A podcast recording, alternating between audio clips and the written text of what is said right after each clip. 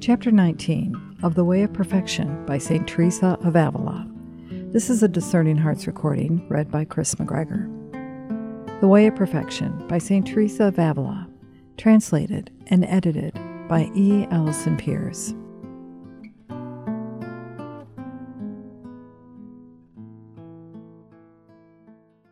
It is a long time since I wrote the last chapter, and I have no chance of returning to my writing, so that, without reading through it, what I have written, I cannot remember what I said. However, I must not spend too much time at this, so it will be best if I go right on without troubling about the connection. For those with orderly minds and for souls who practice prayer and can be a great deal in their own company, many books have been written, and these are good and are the work of such competent people that you would be making a mistake if you paid heed to anything about prayer that you learned from me. There are books, as I say, in which the mysteries of the life of the Lord and his sacred passion are described in short passages, one for each day of the week. There are also meditations on the judgment, on hell, and on our own nothingness, and on all that we owe to God. And these books are excellent both as to their teaching and as to the way in which they plan the beginning and the end of the time of prayer. There is no need to tell anyone who is capable of practicing prayer in this way, and has already formed the habit of doing so, that by this good road the Lord will bring her to the harbor of light. If she begins so well, her end will be good also. And all who can walk along this road will walk restfully and securely, for one always walks restfully when the understanding is kept in restraint. It is something else that I wish to treat of and help you about if the Lord is pleased to enable me to do so. If not, you will at least realize that there are many souls who suffer this trial, and you will not be so much distressed at undergoing it yourselves at first, but will find some comfort in it. There are some souls and some minds as unruly as horses not yet broken in. No one can stop them. Now they go this way, now that way. They are never still. Although a skilled rider mounted on such a horse may not always be in danger, he will be so sometimes. And even if he is not concerned about his life, there will always be the risk of his stumbling, so that he has to ride with great care. Some people are either like this by nature, or God permits them to become so. I am very sorry for them.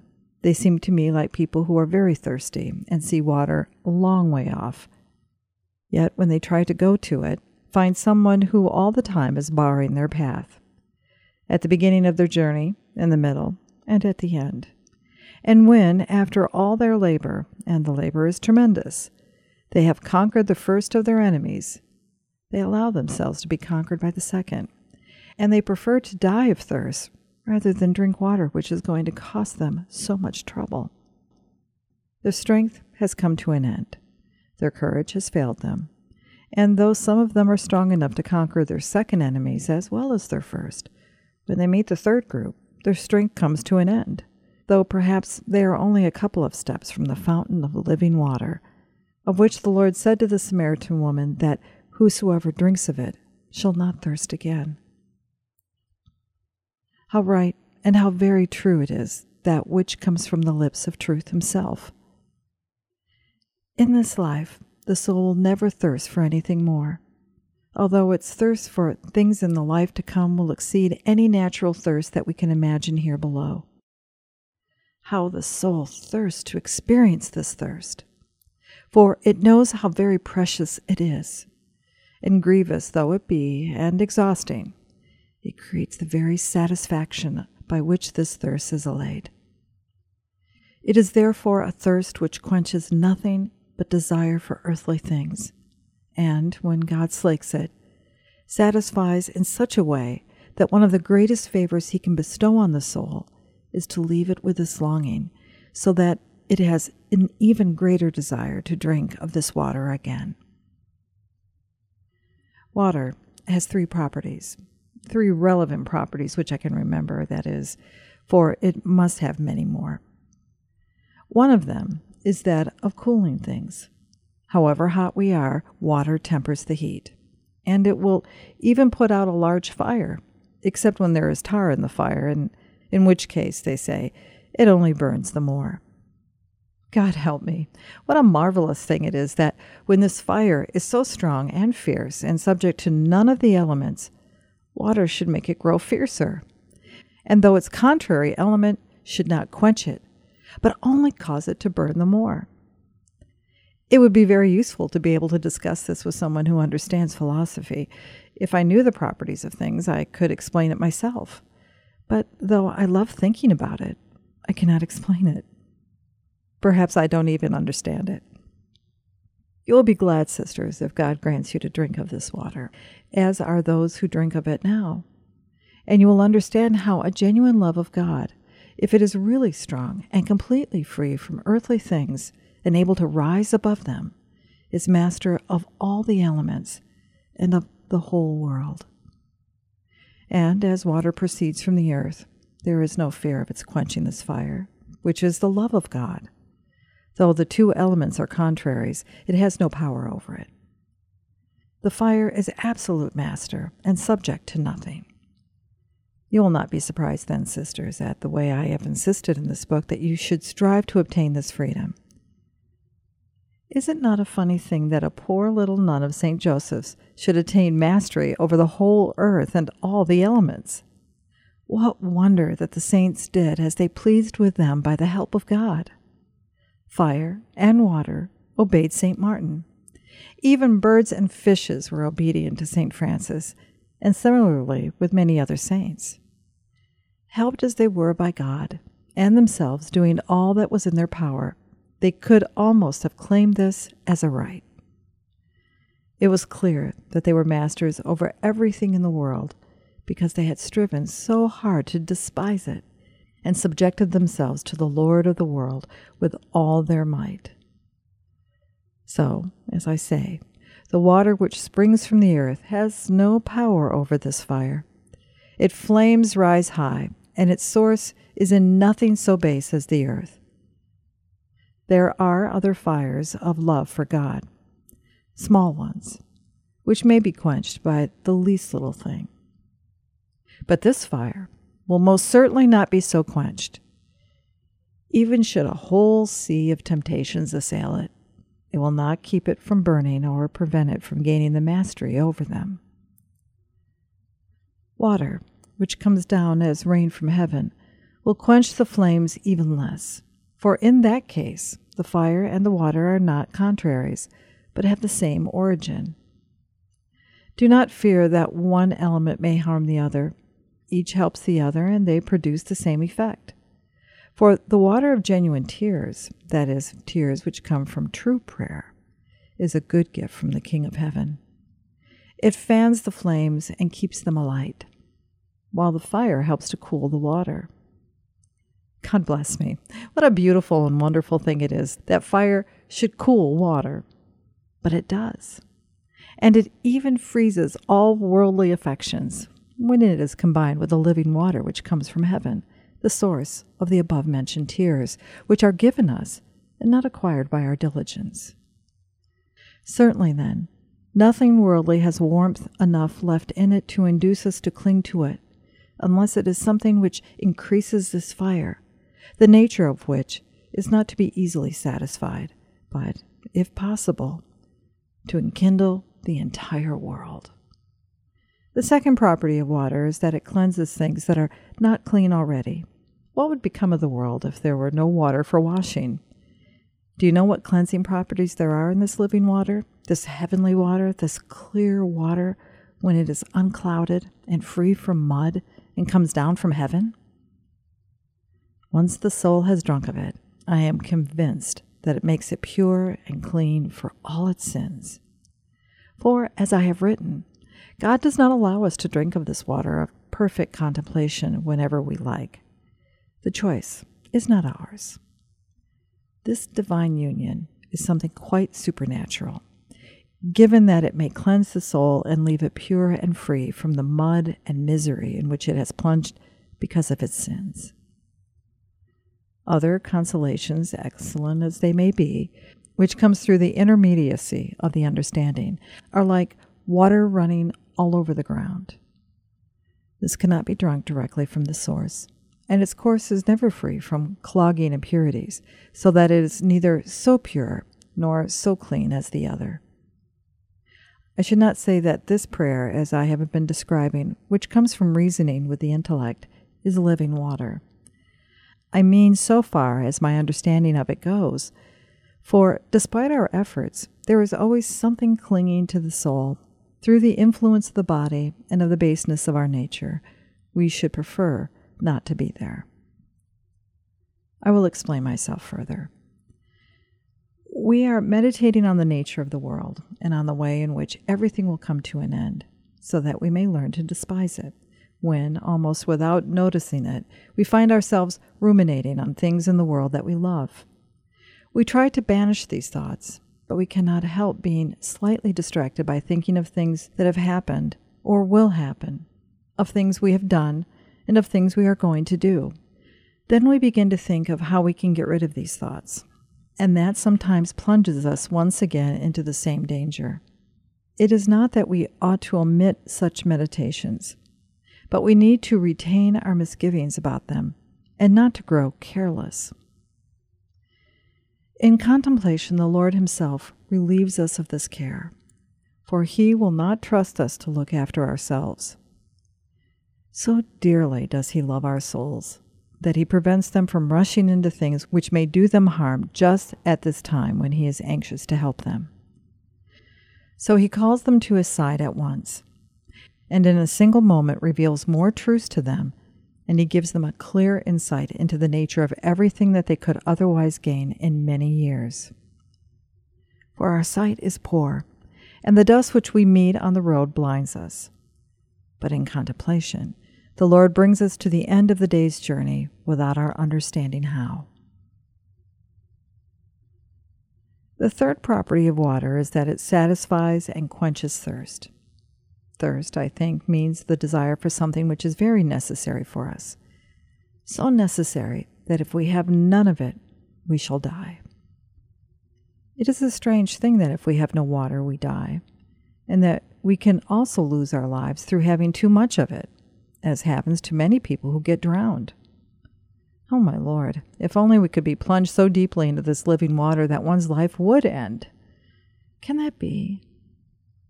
Yes. This love and desire for God can increase so much that the human nature is unable to bear it. And so, there have been persons who have died of it.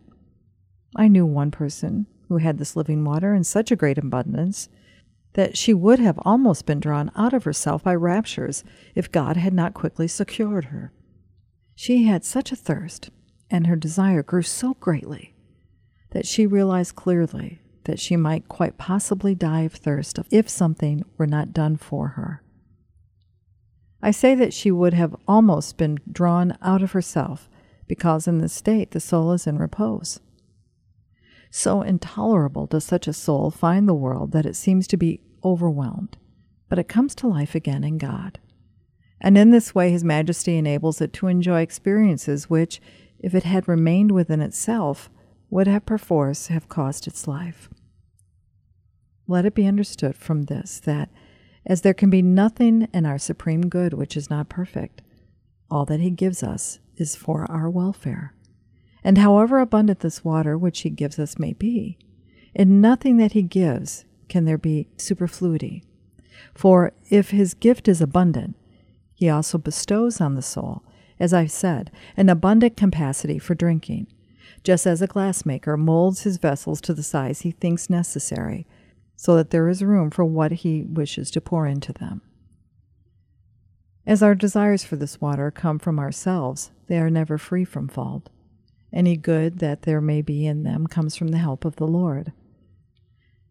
But we are so indiscreet that, as the pain is sweet and pleasant, we think we can never have too much of it. We have an immeasurable longing for it, and so far as it is possible on earth, we stimulate this longing. Sometimes this goes so far as to cause death. How happy is such a death! And yet, by living, one might perhaps have helped others to die of the desire of it. I believe the devil has something to do with this. knowing how much harm we can do him by living.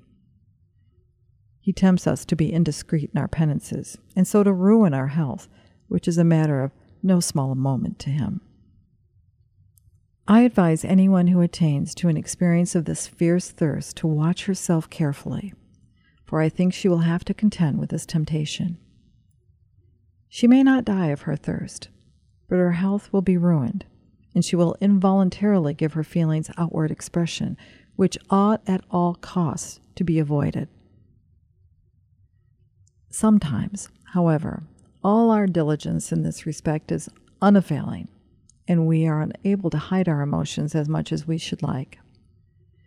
Whenever we are assailed by these strong impulses stimulating the increase of our desire, let us take great care not to add to them ourselves, but to check them gently by thinking of something else.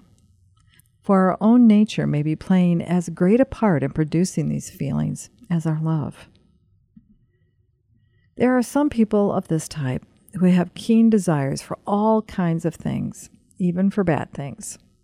But I do not think such people can have achieved great mortification, for mortification is always profitable.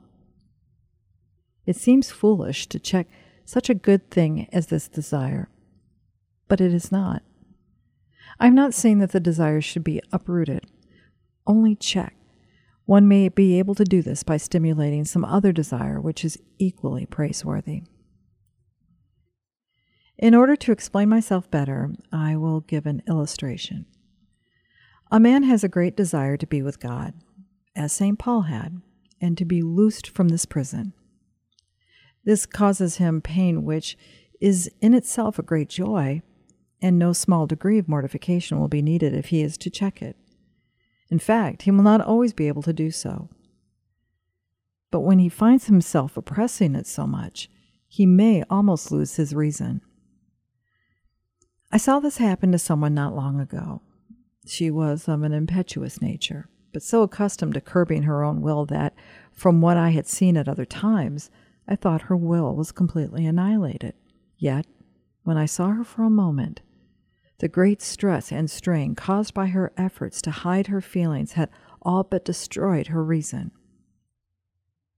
In such an extreme case, I think, even did the desire come from the Spirit of God, it would be true humility to be afraid. For we must not imagine that we have sufficient charity to bring us to such a state of oppression. I shall not think it at all wrong if it be possible, I mean, for it may not always be so, for us to change our desire by reflecting that if we live, we have more a chance of serving God, and that we might do this by giving light to some soul which otherwise would be lost, as well as that, if we serve Him more, we shall deserve to enjoy Him more, and grieve that we have served Him so little. These are consolations appropriate to such great trials. They will allay our pain, and we shall gain if, in order to serve the Lord Himself, we are willing to spend a long time here below and to live with our grief. It is as if a person were suffering a great trial or a grievous affliction, and we consoled him by telling him to have patience and leave himself in God's hands so that His will might be fulfilled in him.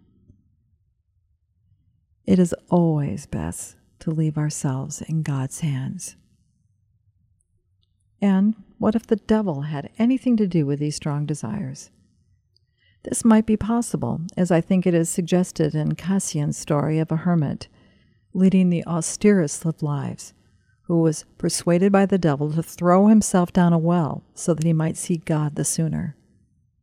I do not think this hermit can have served God either humbly or efficiently. For the Lord is faithful, and his majesty would never allow a servant of his to be blinded in a manner in which the truth was so clear. But, of course, if the desire had come from God, it would have done the hermit no harm, for such desires bring with them illumination, moderation, and discretion. This is fitting, but our enemy and adversary seeks to harm us wherever he can, and as he is not unwatchful, we must not be so either. This is an important matter in many respects. For example, we must shorten our time of prayer. However much joy it gives us, if we see our bodily strength waning or find that our head aches. Discretion is most necessary in everything. Why do you suppose, daughters, that I have tried, as the people say, to describe the end of the battle before it has begun, and to point to its reward by telling you about the blessing which comes from drinking of the heavenly source of this living water? I have done this so that you may not be distressed at the trials and annoyances of the road, and may tread it with courage and not grow weary. For, as I have said, it might be that, when you have arrived, and have only to stoop and drink of the spring, you may fail to do so, and lose this blessing, thinking you have not the strength to attain it, and that it is not for you. Remember, the Lord invites us all and since he is the truth itself, we cannot doubt him. If his invitation were not a general one, he would not have said, I will give you to drink. He might have said, Come, all of you, for after all, you will lose nothing by coming, and I will give to drink to those whom I think fit for it. But as he said we were all to come, without making this condition, I feel sure that none will fail to receive this living water unless they cannot keep to the path. May the Lord, who promises it, give us grace, for his majesty's own sake, to seek it as it must be sought.